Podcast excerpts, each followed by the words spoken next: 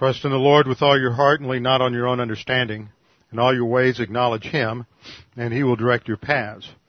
They that wait upon the Lord shall renew their strength. They shall mount up with wings as eagles. They shall run and not grow weary. They shall walk and not faint. Fear thou not, for I am with thee. Be not dismayed, for I am thy God. I will strengthen thee, yea, I will help thee. Yea, I will uphold thee with the right hand of my righteousness. Be anxious for nothing, but in everything by prayer and supplication with thanksgiving. Let your requests be made known unto God, and the peace of God which surpasses all comprehension shall defend your hearts and minds in Christ Jesus. Thou wilt keep him in perfect peace whose mind is stayed on thee, because he trusteth in thee. The, grass withers and the flower fades, but the word of our God shall stand forever. Before we begin our study this morning, we need to make sure we're in fellowship. We always have a few moments of silent prayer to give you the opportunity to uh, confess your sins to God in the privacy of silent prayer. Scripture teaches that if we confess our sins, which simply means to admit, to acknowledge, to identify our sins to God the Father, then we are instantly forgiven and cleansed, restored to fellowship, recover the filling of the Holy Spirit so that we can uh, take in the Word of God through the teaching ministry of God the Holy Spirit where it is usable in terms of our spiritual advance. Uh, we, so we will begin with a few moments of silent prayer and then I will open in prayer. Let's pray.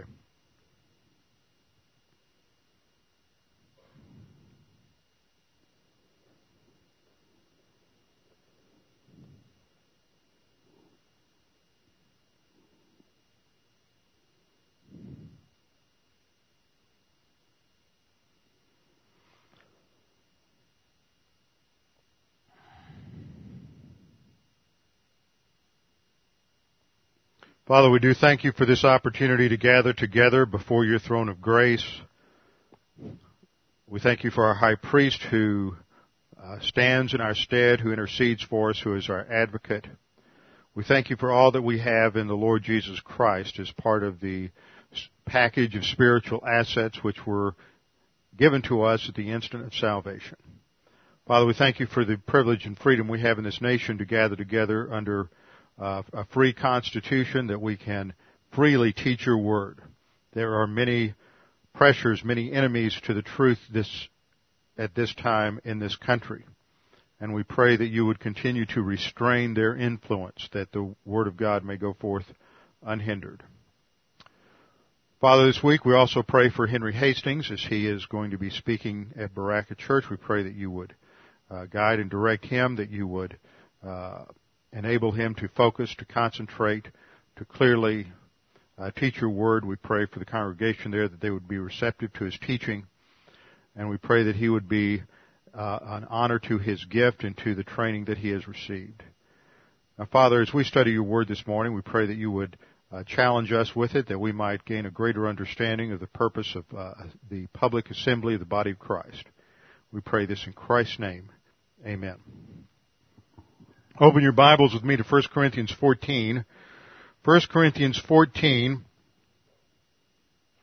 where we continue our study on regulations related to certain gifts. Regulations related to certain gifts. Now 1 Corinthians 12 through 14 is one of the most significant sections in the New Testament related to the operation of spiritual gifts. We have gone through these in detail. We have studied the gifts back in chapter 12. They're, the purpose of the spiritual gifts is to serve one another in the body of Christ. Ultimately, they are for the purpose of edification, and that operates in different areas depending upon the gift that is uh, being dealt with. Uh, Primarily, uh, the problem in Corinth was a problem with the distortion on the gift of tongues, as I have stated again and again. That was because they brought this pagan baggage with them into the church. Now, the Corinthians aren't any different from modern Americans or modern Russians or modern French or modern uh, anyone. We all get saved, and at the time of our salvation, we have assimilated a truckload or two of human viewpoint baggage into our soul. And the issue in spiritual growth is to exchange that human viewpoint baggage for divine viewpoint truth. And that is not always easy. It is not always comfortable.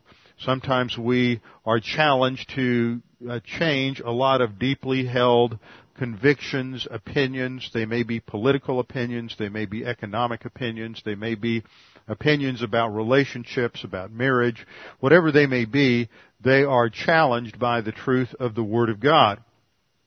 But what so often happens is when people get saved, they have some areas in their life which they know are obviously wrong or erroneous, or maybe they have struggled with something that uh, deeply uh, offends their conscience, and so they get saved, and they go through a period of time in their Christian growth, which are roughly equivalent to those years of spiritual infancy, where under the uh, filling ministry of God the Holy Spirit, they advance and grow to some degree, and they deal with whatever the most obvious issues in their life are.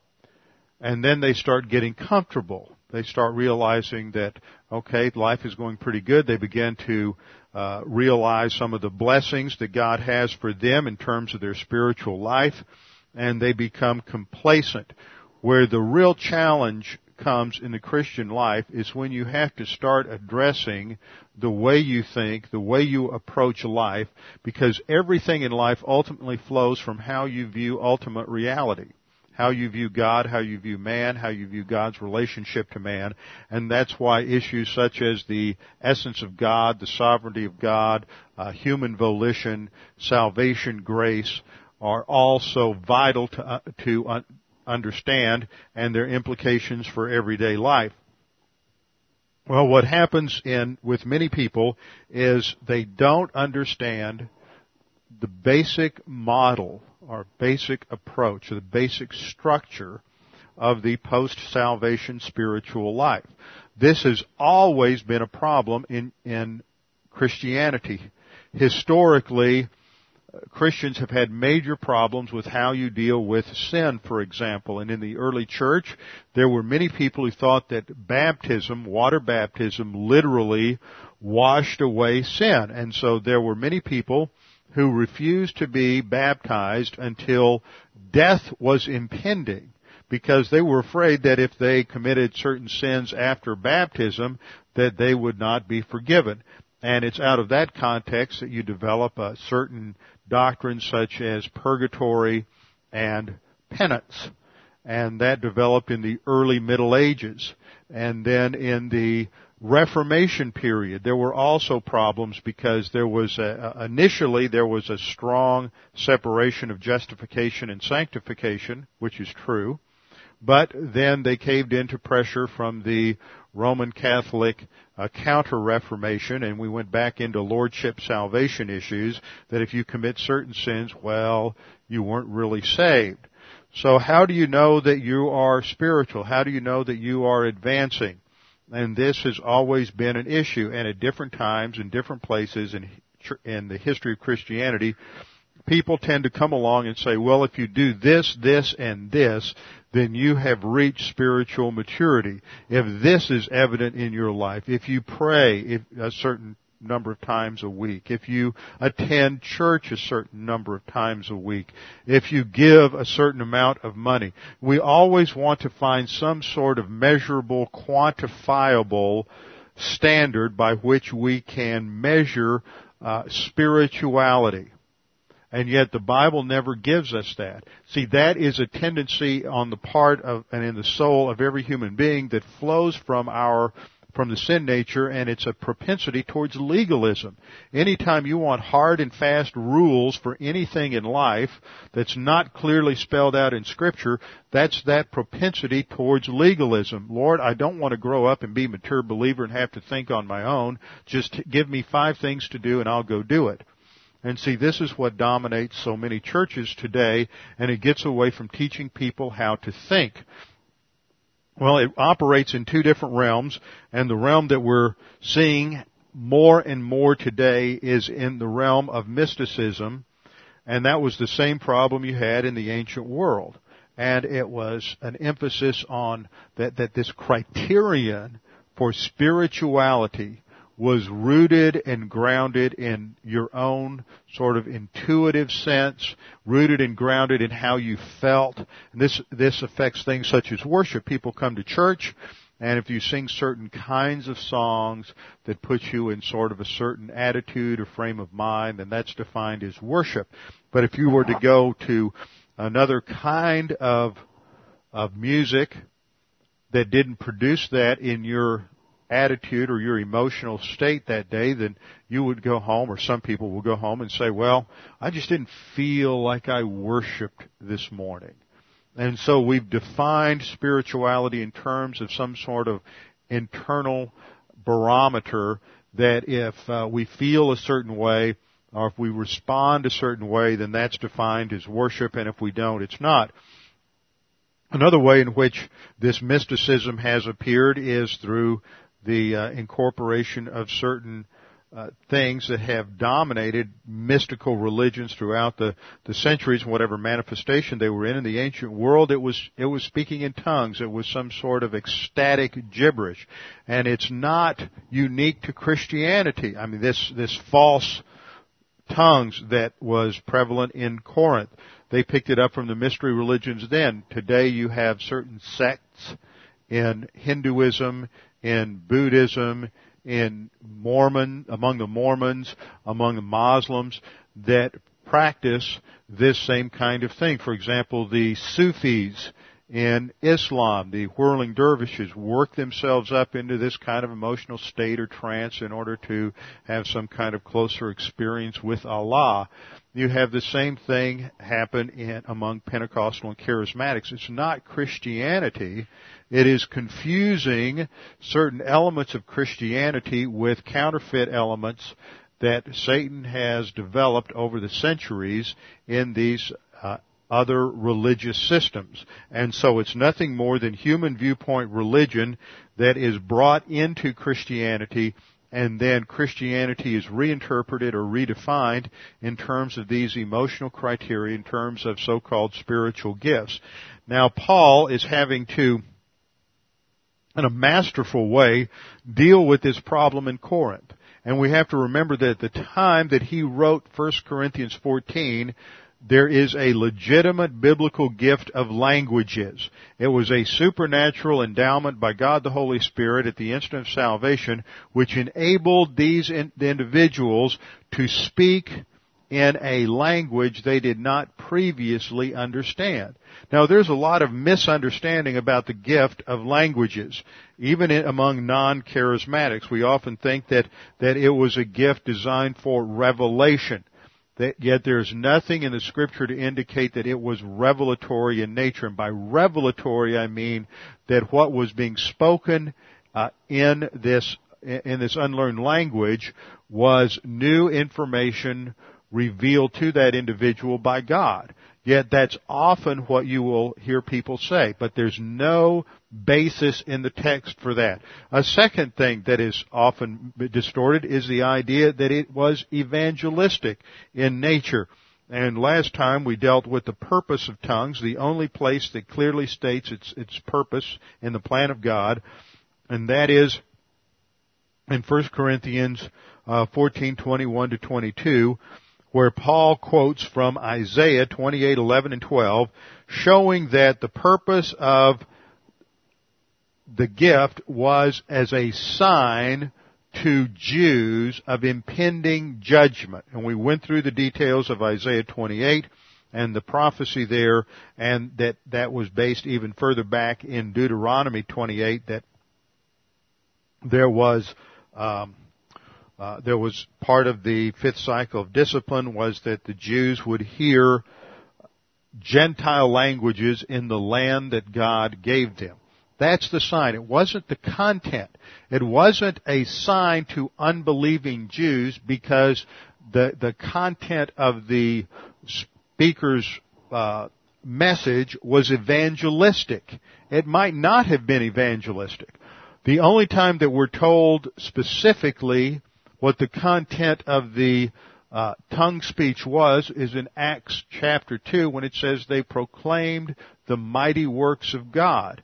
Now, in the context, I think we can infer, since this is 50 days after the resurrection, 10 days after the ascension, that the mighty works of God there related to the work of salvation that Jesus Christ had performed on the cross. On the cross, Jesus Christ paid the penalty for every single sin in human history, past, present, and future, so that sin is no longer the issue. The issue is, what do you think about Jesus Christ? So on the uh, on the day of Pentecost, they proclaimed the mighty works of God, but that could have also dealt with many other uh, things that God had done in human history. So it's a rather general concept.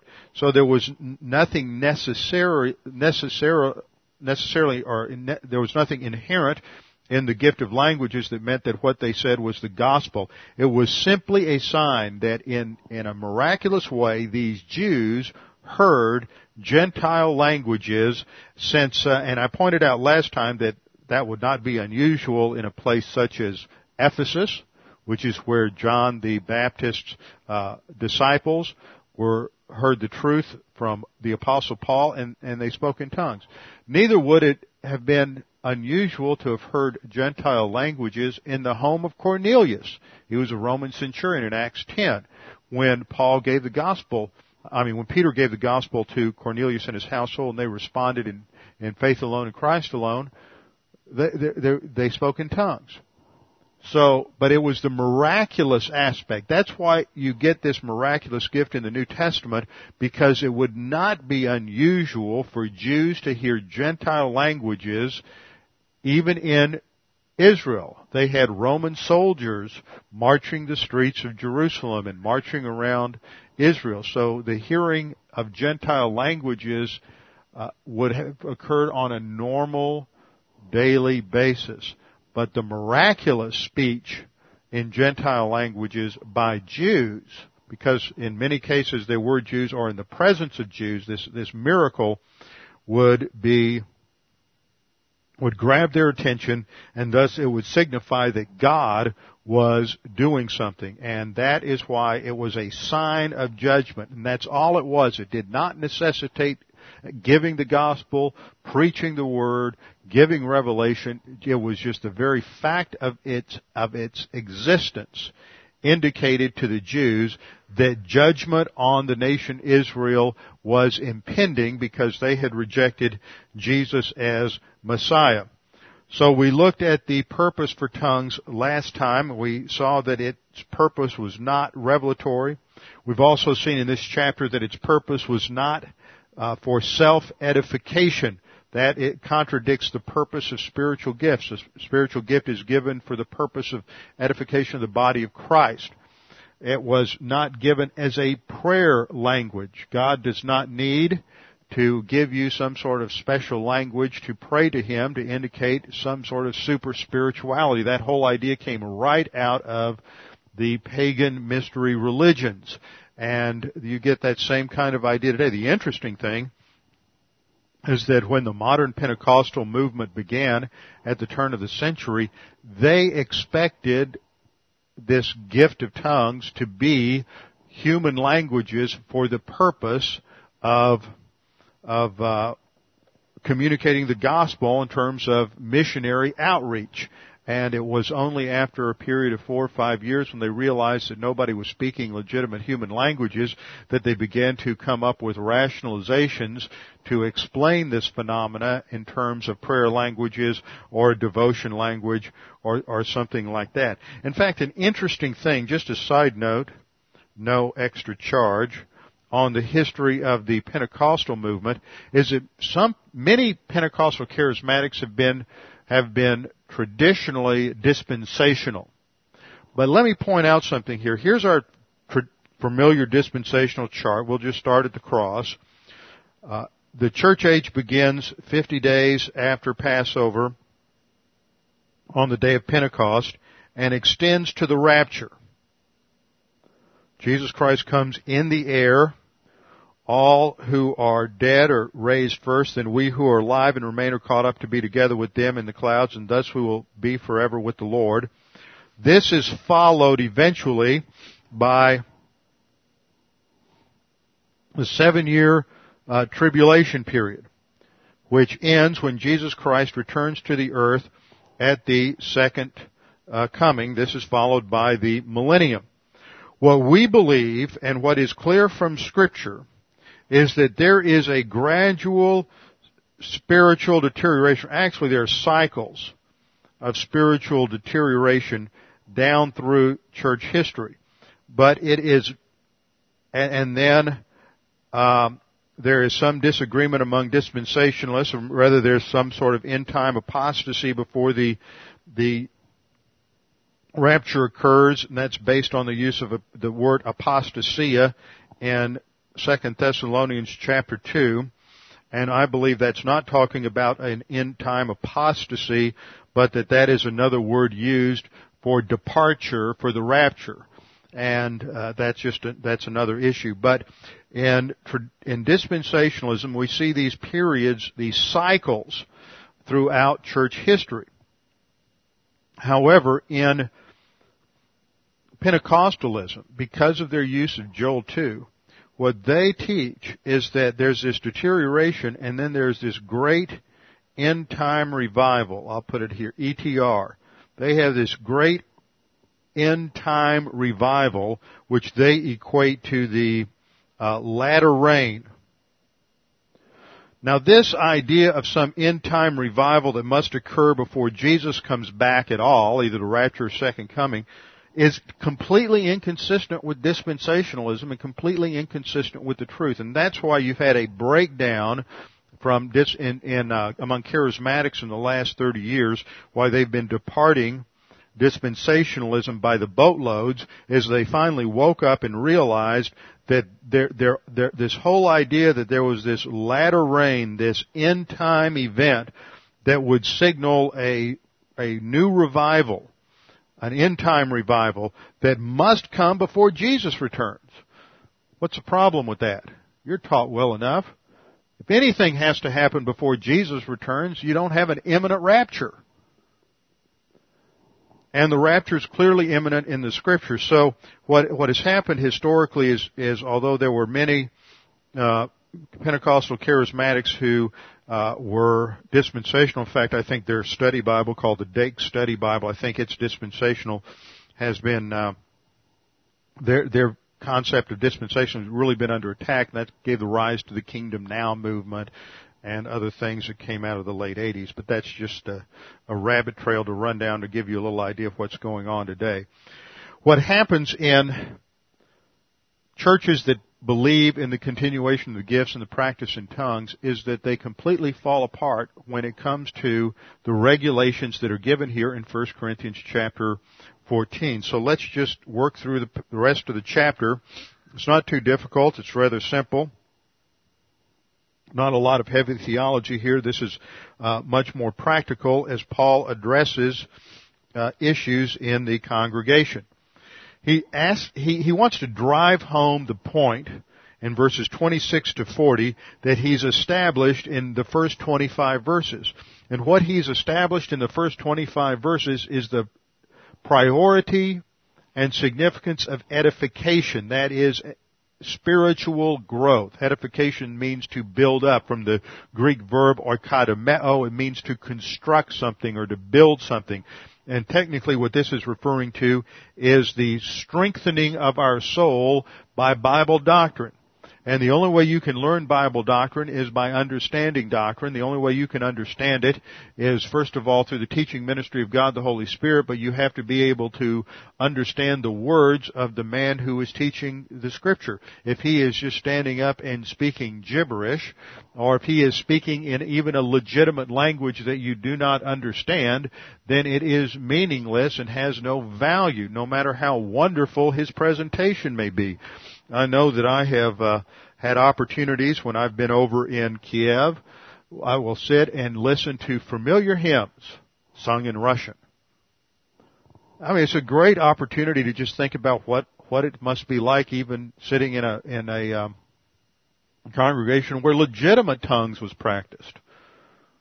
You don't understand a thing. It means nothing to you. You can't even enter into it. You can just kind of think through what the words are in English, but it's a distraction to hear a language that you don't understand because you, well, if I'm over there with, with, uh, Myers, they've got it up on the over, the words up on the overhead, so I'm usually trying to figure out how the Russian alphabet works. So it's a complete distraction to, to any sort of learning or any sort of spiritual growth unless there is a translation.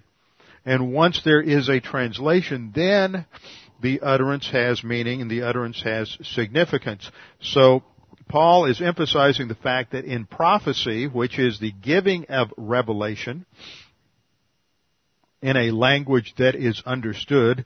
This speaks edification, exhortation, and comfort to men back in verse 3. However, the person who speaks in a tongue, Paul says in verse 4, edifies himself, and that's sarcasm, because he, he, if it's not sarcasm, then he's saying that it's legitimate for a spiritual gift to, to function in terms of self-edification, and that violates the purpose and definition of the gift. So he is truly being sarcastic in many places here. Now he gets down to verse 26 and he says, How is it then, brethren? Whenever you come together, each of you has a psalm, has a teaching, has a tongue, has a revelation, has an interpretation. And at that point, it's, he stops and see, see what he's dealing with here is that they would all come together with something to say and they would all say it. So it was a rather disorganized group. This is the same thing that we see back in verse 23. Therefore, if the whole church comes together in one place and all speak with tongues. So see, what they were doing is just, just absolute cacophony of, of blather here as one person would stand up singing, another person would stand up uh, speaking in tongues, another person would stand up with some sort of prophecy or teaching. All kinds of different things were going on, but it was just bedlam in the in the congregation. Now we think, well, that would just be absolutely crazy. Why would they do something like that? Because of this pagan background in the mystery religions. What the emphasis was in the mystery worship was that everybody went up into one of their worship areas, into one of the groves outside of Corinth, and they would dance around and they would speak, and it wasn't about the group. It was about whatever was happening to the individual and his own experience. So the emphasis was on the individual, not on the group. And so Paul is castigating them in verse 26 when he says, look, when you come together, each one of you has a psalm or a teaching, has a tongue or language, has a revelation, has an interpretation, but he concludes with an exhortation, let all things be done for edification. You can't edify the body of Christ if everybody's speaking at the same time and things are in a state of confusion. And this is the theme of this section from verse 26 down to verse 40. The theme is that everything that should be done in the church should be done in an organized, orderly manner. And that is the concluding statement. Look down at verse 40. Let all things be done decently and in order.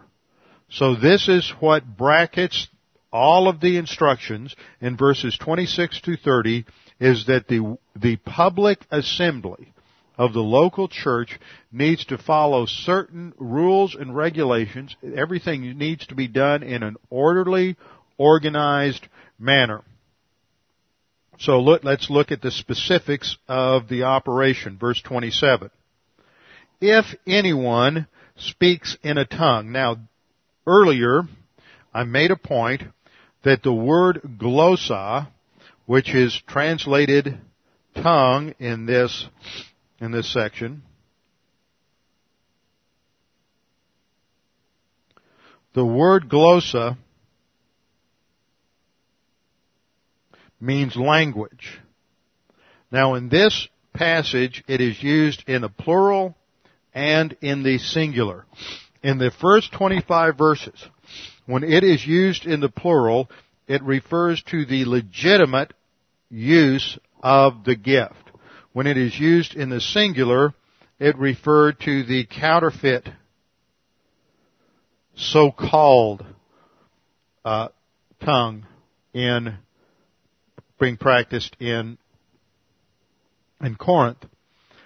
But here in verse 27, you have a use of it in the singular, but it's referring to the legitimate use of the gift. And why is that? Because of the sentence construction. If anyone, so this is talking about a person, singular. If anyone speaks in a language. See, because of the structure of the sentence, a singular person can only speak in one language at a time. He's not going to speak in two or three languages at a time. So because of the sentence structure here, the word glossa is used in the singular, but that's so that you have noun verb agreement. If anyone speaks in a tongue, it should be by two or at the most three, and each in turn, and one must interpret. So the point that Paul makes here is that when the gift was being legitimately practiced, only two at the most three should ever utilize the gift in a public assembly. Well, if you go to many Pentecostal charismatic churches today, that is not true. Number one, many of them will just emphasize a stay at home, pray in your closet kind of use of the gift, which we've already shown is fraudulent. If it's practiced publicly in the assembly, I've been to charismatic churches where they'll say, okay, everybody stand up and they'll sing a hymn or chorus or, you know, praise nonsense. And then they'll say, okay, it's worship time. Everybody worship. And it's just absolute bedlam. Everybody just starts, you know, singing or praising God or articulating all kinds of gibberish out of their mouth and waving their hands in the air. And it's just, to me, it's the most uncomfortable thing I've ever experienced. And it's, it's really bizarre. But that doesn't fit the pattern here. The pattern says two, at the most three, each in turn, one at a time, and there must be an interpreter present. So there must be someone with the gift of interpretation there to interpret what is said in the unknown language. Otherwise, eh, there's no edification. It's just meaningless. So that is the uh, another regulation that Paul establishes in verse 27. Verse 28 he states, But if there is no interpreter, let him keep silent in the church and let him speak to himself and to God. Now, some people say, well, see, Paul recognizes that if he's speaking in tongues, he can speak to God. Notice the text. Let him stay silent and speak to God. That means there's nothing coming out of his mouth. There's no articulation. Being silent means mute, means no volume, no lips moving, no tongue moving, nothing coming out of the mouth, period. He is simply in silent prayer. So the statement, let him speak to himself and to God, is an expression of silent prayer. It's not saying he can speak in tongues as a prayer language. It's amazing how many people just can't read English. I mean, the, you don't even need to go to the Greek to clarify it. It's, it says the same thing in the Greek. Verse 28, but if there's no interpret, interpreter, let him keep silent. And in many of these cases, there's no interpreter. There needed to be some sort of even with an interpreter, there need, there should be some sort of of uh, criterion or qualification or regulation to to double check the interpretation. I remember when I was in seminary. Now I never did this, but I knew guys who would memorize the Lord's Prayer in Greek, or they would memorize the 23rd Psalm in Hebrew, or some other passage, and they would go to back in those days the the uh, hot Pentecostal church in Dallas was Beverly Hills Baptist Church. That was in the early days of the charismatic movement. And so you had Baptist and, and Presbyterian and other denominational churches were going charismatic.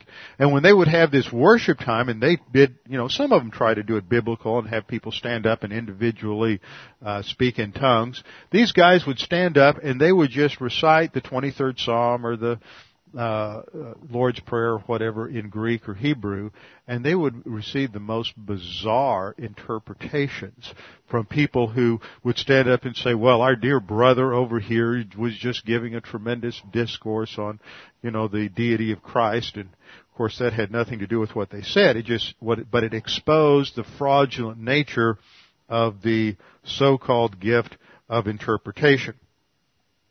In contrast to these regulations on the gift of tongues in verses 27 and 28, Paul shifts in verse 29 to prophets. Verse 29, let two or three prophets speak. Now, the gift of prophecy in the New Testament was similar to the gift of prophecy in the Old Testament. There has been a, an attempt by some of the uh, people in the uh, what's called the Vineyard Movement, the Signs and Wonders Movement. One scholar out of used to be Trinity Evangelical Divinity School. Now I think he's down at Phoenix Seminary. Came up with a, his doctoral dissertation at Cambridge where he tried to prove that the gift of prophecy in the New Testament was less uh, a lesser gift than prophecy in the Old Testament, and that therefore they were not subject to the rules and regulations of, of, of prediction that if oh well sometimes they just misunderstand what God's saying. So they just have these impressions and they they blow it sometimes. They're not always accurate. And and it is just the most absurd thing in the world because it diminishes the significance of God the Holy Spirit's work in these gifts. Furthermore there's no basis for indicating that prophecy in the New Testament functioned any differently than prophecy in the Old Testament. It was a revelatory gift that had to do with communicating something God revealed.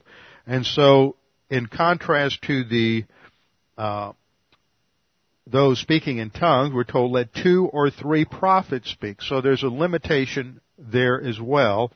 And then the phrase, and let the others judge. Now the others in this particular context is talking about the allos here, not the heteros, the allos, which is others of the same kind. So this is talking, the others are other prophets. So Paul says, when one prophet speaks, thus saith the Lord. Now he may not have the gift of prophecy, he may be all screwed up when another prophet speaks, the others with the gift of prophecy were responsible to evaluate what he said to make sure it was doctrinally correct and that he was indeed receiving and had received a message from God. So there was this, this uh, basis of evaluation here. It wasn't just on the individual's own authority. There was always a criterion of evaluation. So let two or three prophets speak, and let the others judge. But if anything is revealed to another who sits by, let the first keep silent. In other words, you have one person stand up, and this, and we'll see in the context, you have one man stand up on this side of the church, and he says, this is what the Lord revealed to me, and he gives his message. Well, as soon as, when he gets done, if there's somebody else with the message, he needs to shut up and sit down, so that the other person can then speak. In other words, there, you don't dominate, uh, one person did not dominate the entire worship assembly. Verse 31, for you can all prophesy one by one that all may learn and all may be encouraged. And the point here is that the exercise of the gift of prophecy was also to be one at a time, not everybody standing up at the same time with this sort of you know, just gibberish and bedlam. And then verse 32, and the spirits of the prophets are subject to the prophets. And that means that the, the spirits of the prophets, there's a word pneuma, and here it's used in a, again in this passage as a spiritual gift. It's not, should not be understood as the spirits of the prophets, but the spiritual gift of the prophets are subject to prophets, hupotasso, that's the same word for, you know, we find in other passages such as being submitted to Christ, wives being submitted to your husbands. The, there, there was an authority structure here and the other prophets were to oversee the operation of the gift in the assembly so that uh, a false prophet did not come in. So there was a clear standard of order and regulation. Verse 33. For God is not the author of confusion, but of peace, as in all the churches of the saints. So here the reason that is given for having order and regulation is not, does not come out of our experience. Let's go back to our basic creator-creature distinction. Up here we have the creator. This is God. God is wholly other, completely distinct from the creation. Down here we have the creation. All of the elements in creation, including human knowledge. The authority here that Paul comes up with is not tradition. It's not culture. It's not a matter of human opinion or Paul's personal opinion or prejudices. It's not any human factor. He says the reason we have order in the body of Christ goes back to the essence of God. And because God is a God of order, just look at what He produced in creation. Everything is orderly, everything is, is divided into categories, everything is clearly structured. God is a God of order, and therefore if we are going to reflect Him in the public assembly of the church, then we should conduct everything with order and regulation. There should be uh, purpose, there should be meaning, there should be uh, self-discipline. All of these things are involved in the public worship of the body of Christ.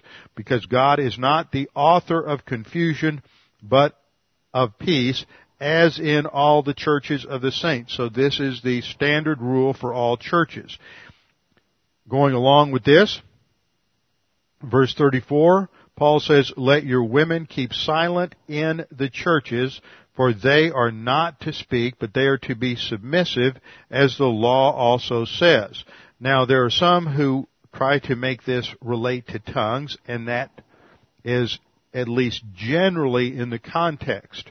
It also would apply to the to prophecy, but it has to do with the fact that primarily in the congregation, the leadership in the congregation came from in public worship came from the men. Why? Remember, the church is a composite of families. This is something that, uh, an argument that I've never ever heard put forth in any of the, these discussions. And if you don't realize that, that you individually, your family, and, and Orthodox biblical Christianity have been under serious assault from the devil through, through modern the modern feminist movement, then you've had your head buried somewhere. I mean, we are under incredible assault right now, and some of this I'm going to bring out in our study on Christology in a few weeks. But uh, this is something that has is now manifesting itself the same idea in terms of what's going on with the uh, whole sodomite agenda. But there's this attempt ever since the fall for a subversion of male leadership. Now the Bible emphasizes male leadership in the home and male leadership in the church. That doesn't mean it's it's because the male leadership is always better, superior, the men are more intelligent, more capable, more talented. That's not true. In many cases, I, in fact, I've, I've heard some women teach the scriptures in a much better way and they're much more knowledgeable than many men that I've heard. It has nothing to do with inherent ability, IQ, talent, or anything else. It has to do with the fact that God has structured reality a certain way. And just as the leadership in the home is vested in the husband and in the father and in the male, the same is true in the church. If you come to a church, which is a public assembly of a group of families, at least, you know, today we live in such a fragmented, atomistic American society. We have so many singles now. That has that's that's an aberration in history to have so many singles in a in a congregation. You did not have that in the ancient world, and you have not had that throughout most of history. but a, a congregation for the most part is a collection of families. And if you have male leadership in the home, and then you come to the church and there's female leadership in the church, you see the tension that's created. Because now your spiritual authority at church is different from the spiritual authority at home, and it creates a conflict. And one of the things that I have observed over the years is that, that in America there's a clear trend and has been, I'm not the first one to note this, there are several studies written on, on feminism in, in, in Christianity. And there tend to be, and have tended to be throughout history, more women than men in, involved in the church. But if you are a pastor or a church leader and you start putting women into key leadership positions in the church, what will happen is you will feminize the church and you'll run off the men. And I've seen that happen again and again and again. I've had pastors come up to me and they say, well, I understand what the Bible teaches about the role of women in uh, church leadership in the local church. How do I correct this? I've got, uh, you know, I've got women deacons and I've got women doing this and women doing that. And I say, well, and on any given Sunday, what's the percentage of males in your church? And I've been to some of these churches where I've taught, and I've been in churches where you have 10% of the people who show up on a Wednesday night are men, and the rest are all women.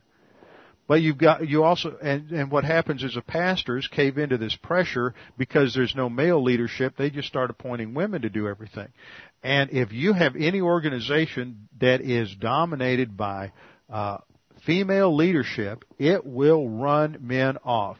But if you have an organization that is dominated by solid, biblically based male leadership, it will attract other men as well as women. Now that's just a practical application and insight. That's not an argument that's set forth in the scriptures. The scriptures always ground their argument in the creation that God created Adam first and then the woman and created Adam as the head, not the woman, and that there is a creation design. And Paul always goes to that creation design for his argument in the structure of leadership. And this is the background to understanding why women were to keep silent in the churches. For they are not permitted to speak. The parallel passage that we could go to is in uh, 1 Timothy chapter 2. 1 Timothy chapter 2. Starting in verse 8. Here we have a clear emphasis on a distinction between the role of men and the role of women in public worship and in the life of the uh, local church.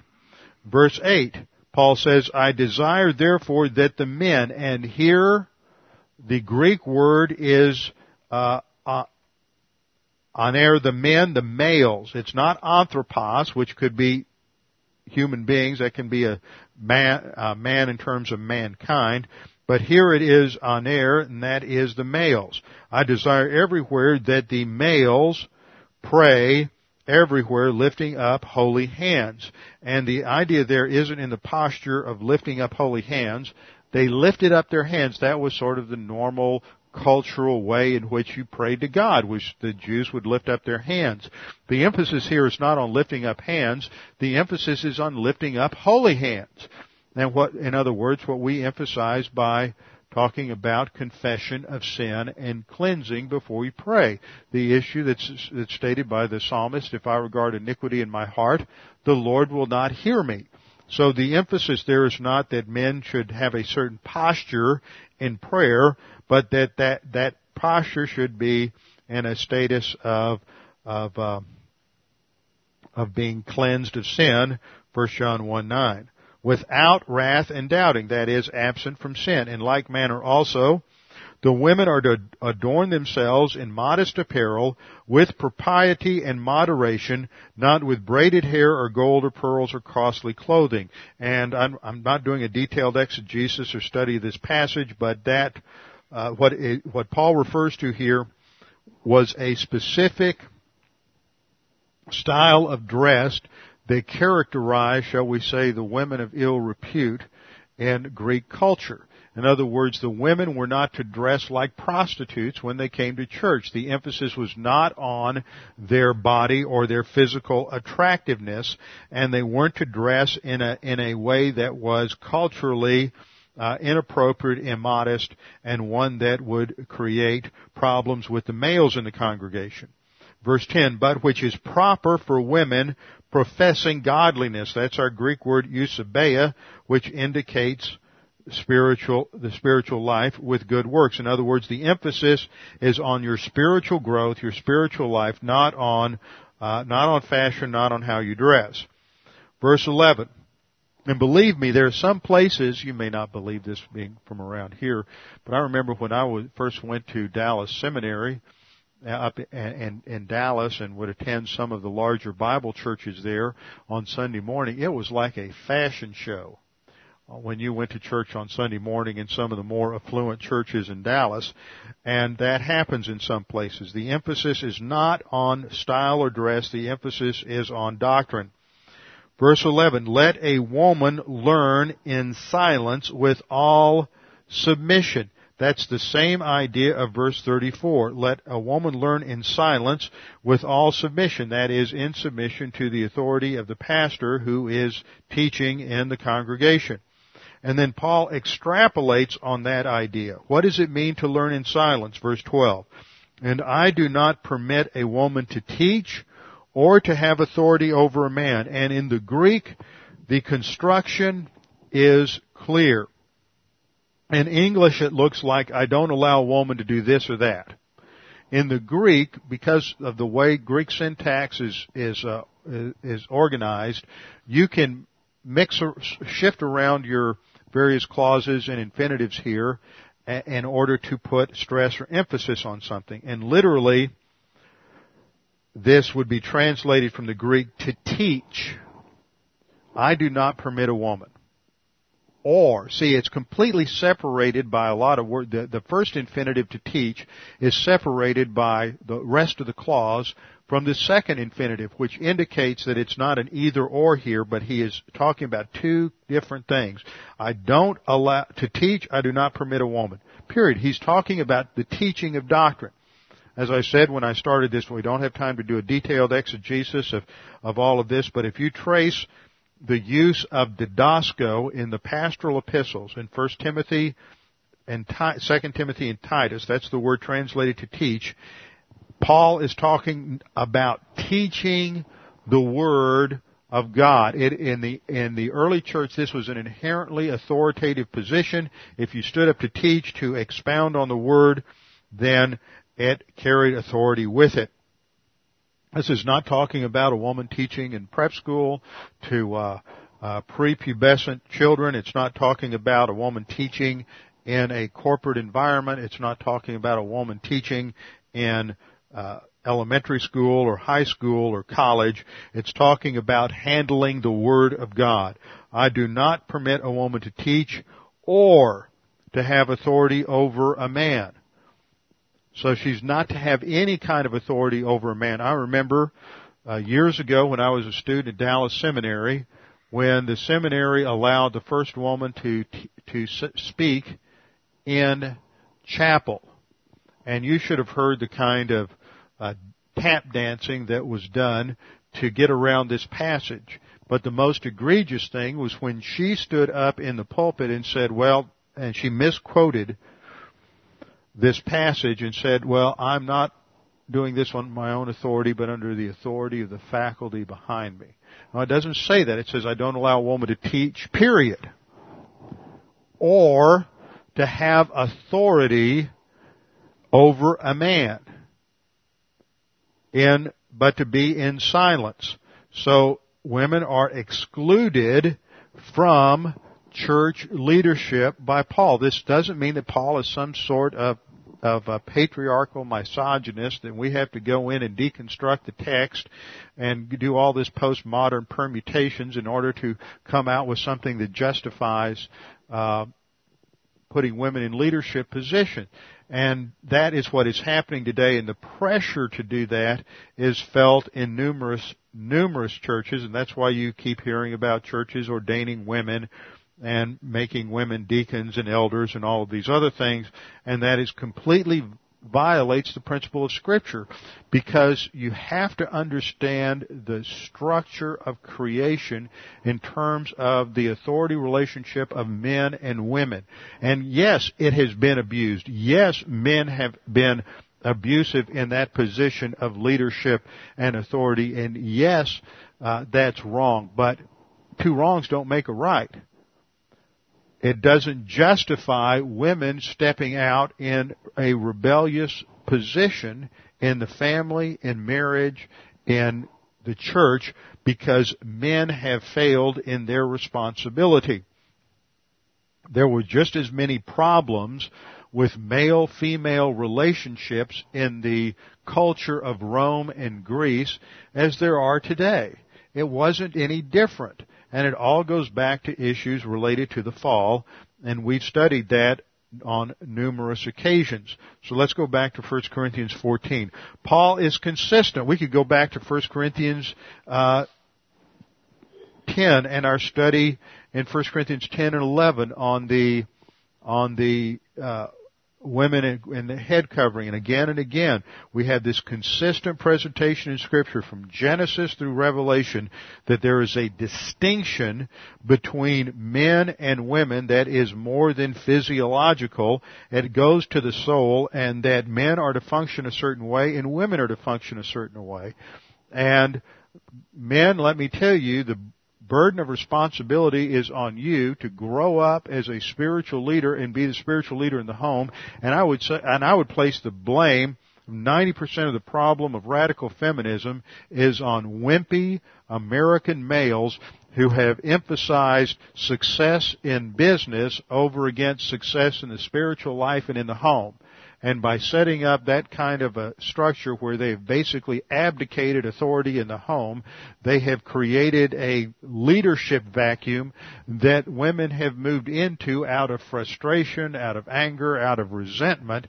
And so the ultimate responsibility for, for this entire breakdown in society in terms of male-female relationship lies at the feet of men who refuse to uh, live up to their biblical responsibilities and to grow to spiritual maturity and be the leader in the home and in the local church.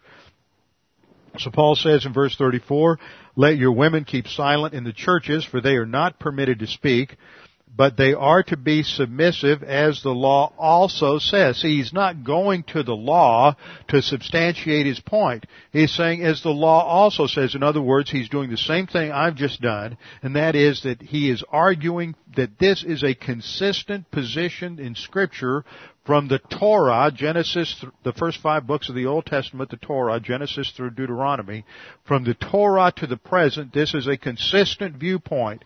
This is the divine viewpoint on male-female relationships. It's not Paul's personal opinion. And then in verse 35 he has a second idea. If they want to learn something, let them ask their own husbands at home. In other words, if you come to Bible class, ladies, and you hear things that you don't understand, you ought to go home and ask your husband, would you explain that? Now that puts him on the hot seat. Because now they have to get into the Word and start studying these things and function as the spiritual leader in the home and be able to answer the, the, the questions that you're asking them. They want to learn something, let them ask their husbands at home, for it is shameful for women to speak in church. What a profound statement how counter that is to modern society which says, well, it really doesn't matter. Men and women have roles that are completely interchangeable. And if a guy, if a man can ask a question in church, why can't a woman? Because the Bible says you can't. Because the Bible says that if you don't recognize that you ought to be embarrassed and ashamed when a woman speaks in church, then you are so screwed up in your soul from human viewpoint that you need to spend about 40 hours a week listening to the Word. See, we do not realize the pressure that the world has put on our understanding of male-female relationships, and it's, it's, it's just ricocheting today through all of these, these issues related to marriage and same-sex unions and everything else, and it all boils down to the fact that we have allowed the, the cosmic system around us, the human viewpoint philosophies around us, to completely redefine what makes a, a person a, a male, a female, the roles in society, and this goes back to things that began in the middle of the 19th century. Verse 36, or did the word of God come from you? In other words, verse 36, he's saying the same thing that I'm saying to you. Are you going to put yourself in an authority over the word of God and say, well, you know, that might have been okay for those people back in the first century, but not today. In other words, you know more than God knows. You know more than the Word of God knows. You have a better idea than the Creator of the universe as to how uh, men and women should relate to each other. But see, that is the arrogant position of modern man and modern women is that they want to judge the Word of God and they want to bring all of these presuppositions related to uh, equality. Now there's nothing wrong. In fact, I want to emphasize this, that women should, if, if a woman is doing one job and a man's doing the same job, they ought to be paid the same. But, on the other hand, there are distinctions in the home and in the church and, and, and in life in terms of male and female roles, and it goes back to differences in male and female souls and how they were created at the beginning in terms of their uh, expression of the image of God in men and women. So verse 36 is emphasizing the point that when you contradict the word, you're putting yourself in a in an arrogant position of judging the word of God for, and you're putting yourself in the same position of Eve when when Satan came along and said, did God really say, does, in other words, does God have your best interest in heart when he said, don't eat of the fruit of the tree of the knowledge of good and evil? Did God really say that? And what Eve did was she fell for that trap, she fell for the question, and she immediately put herself in a position of evaluating the truth or falsity of God's statement. See, as soon as you start judging what God says, oh well, maybe that's not true. You're putting yourself in the position of God, you're out of fellowship, you're in carnality, and you're on a downhill slide to destruction in your spiritual life. Verse 30, 37. If anyone thinks himself to be a prophet or spiritual, see that's the same problem we have today. People who speak in tongues think they're spiritual because they speak in tongues. And that's the problem in Corinth. They thought that if they had certain spiritual gifts, certain manifestations, then they were, were spiritual, and that's not what the Bible teaches. Spirituality has to do with your relationship to the Holy Spirit. Well, first of all, your relationship to Christ by trusting in Christ as your Savior, and secondly, your relationship to the Holy Spirit, whether you're walking by the Spirit or not. So in verse 37, if anyone thinks himself to be a prophet or spiritual, let him acknowledge that the things which I write to you are the commandment of the Lord. In other words, if you are a prophet and if you are spiritual in fellowship under the teaching ministry of God the Holy Spirit, you will recognize the truth of what Paul says. But if anyone is ignorant, let him be ignorant. That's verse 38. If anyone uh, does not recognize this or is ignorant, agnoeo, which means to uh, not have knowledge, to be ignorant, uh, then he is uh, then he is to remain ignorant. And he is then, therefore, to learn. Therefore, brethren, desire earnestly to prophesy. This is his conclusion for the entire section. Desire earnestly to prophesy. But he says, do not forbid to speak with tongues. Now, the reason he says that is because the gift is still operational. But he goes to the plural. Once again, the plural is the legitimate use of the gift. So he says, uh, desire, put the emphasis on prophecy because that's where edification lies, but don't forbid someone to speak with tongues across the board because if you follow the regulations during that period of history in the first century, then it was legitimate. Conclusion, verse 40, let all things be done decently in order, and that applies to everything that's done in the local church. That applies to teaching in prep school. That's why we've emphasized over the years putting together a, uh, a, a teaching plan, putting together your your outline for a quarters because everything is to be done decently and in order. Well, this concludes our study on spiritual gifts in 1 Corinthians 12 to 14. Next week we get into one of the most significant chapters in the New Testament, a lengthy chapter. There's 58 verses in chapter 15, and the purpose of chapter 15 is to deal with the issue of resurrection and the importance of resurrection in Christian doctrine. with our heads bowed and our eyes closed. Father, we do thank you for this opportunity to study your word this morning. We thank you for the clarity of your word, that we realize that not everything in scripture is immediately understood, uh, not everything fits into our comfort zone, but we realize that we must submit ourselves to the authority of the creator of the universe and we must understand reality as it is, not as modern man in his arrogant fantasies wants to reshape it. Father, we pray this morning that if there's anyone here who is uh, unsure of their eternal destiny or uncertain of their eternal life, that they would take this opportunity to make that both sure and certain. Scripture teaches that Jesus Christ died on the cross for your sins. He paid the penalty as your substitute. Therefore, sin has been paid for. The issue is not how you feel about your sin. The issue is not about uh, you trying to morally reform your life or get involved in some sort of ritual or join a church or any other human effort. The issue is your trust in Jesus Christ as your Savior. Faith alone. It is not faith plus something. It is simply trusting in Christ. And at the instant you trust in Christ as your Savior, you are regenerate. God the Father imputes to you the perfect righteousness of Jesus Christ and declares you to be justified. And you are saved. You have eternal life. You have an eternal destiny in heaven which can never be forfeited, never be lost, never can be taken away. The issue is your volition, what you decide to trust in for your salvation. Father, we pray that you would challenge us with the things that we've studied this morning we pray this in Christ's name. Amen.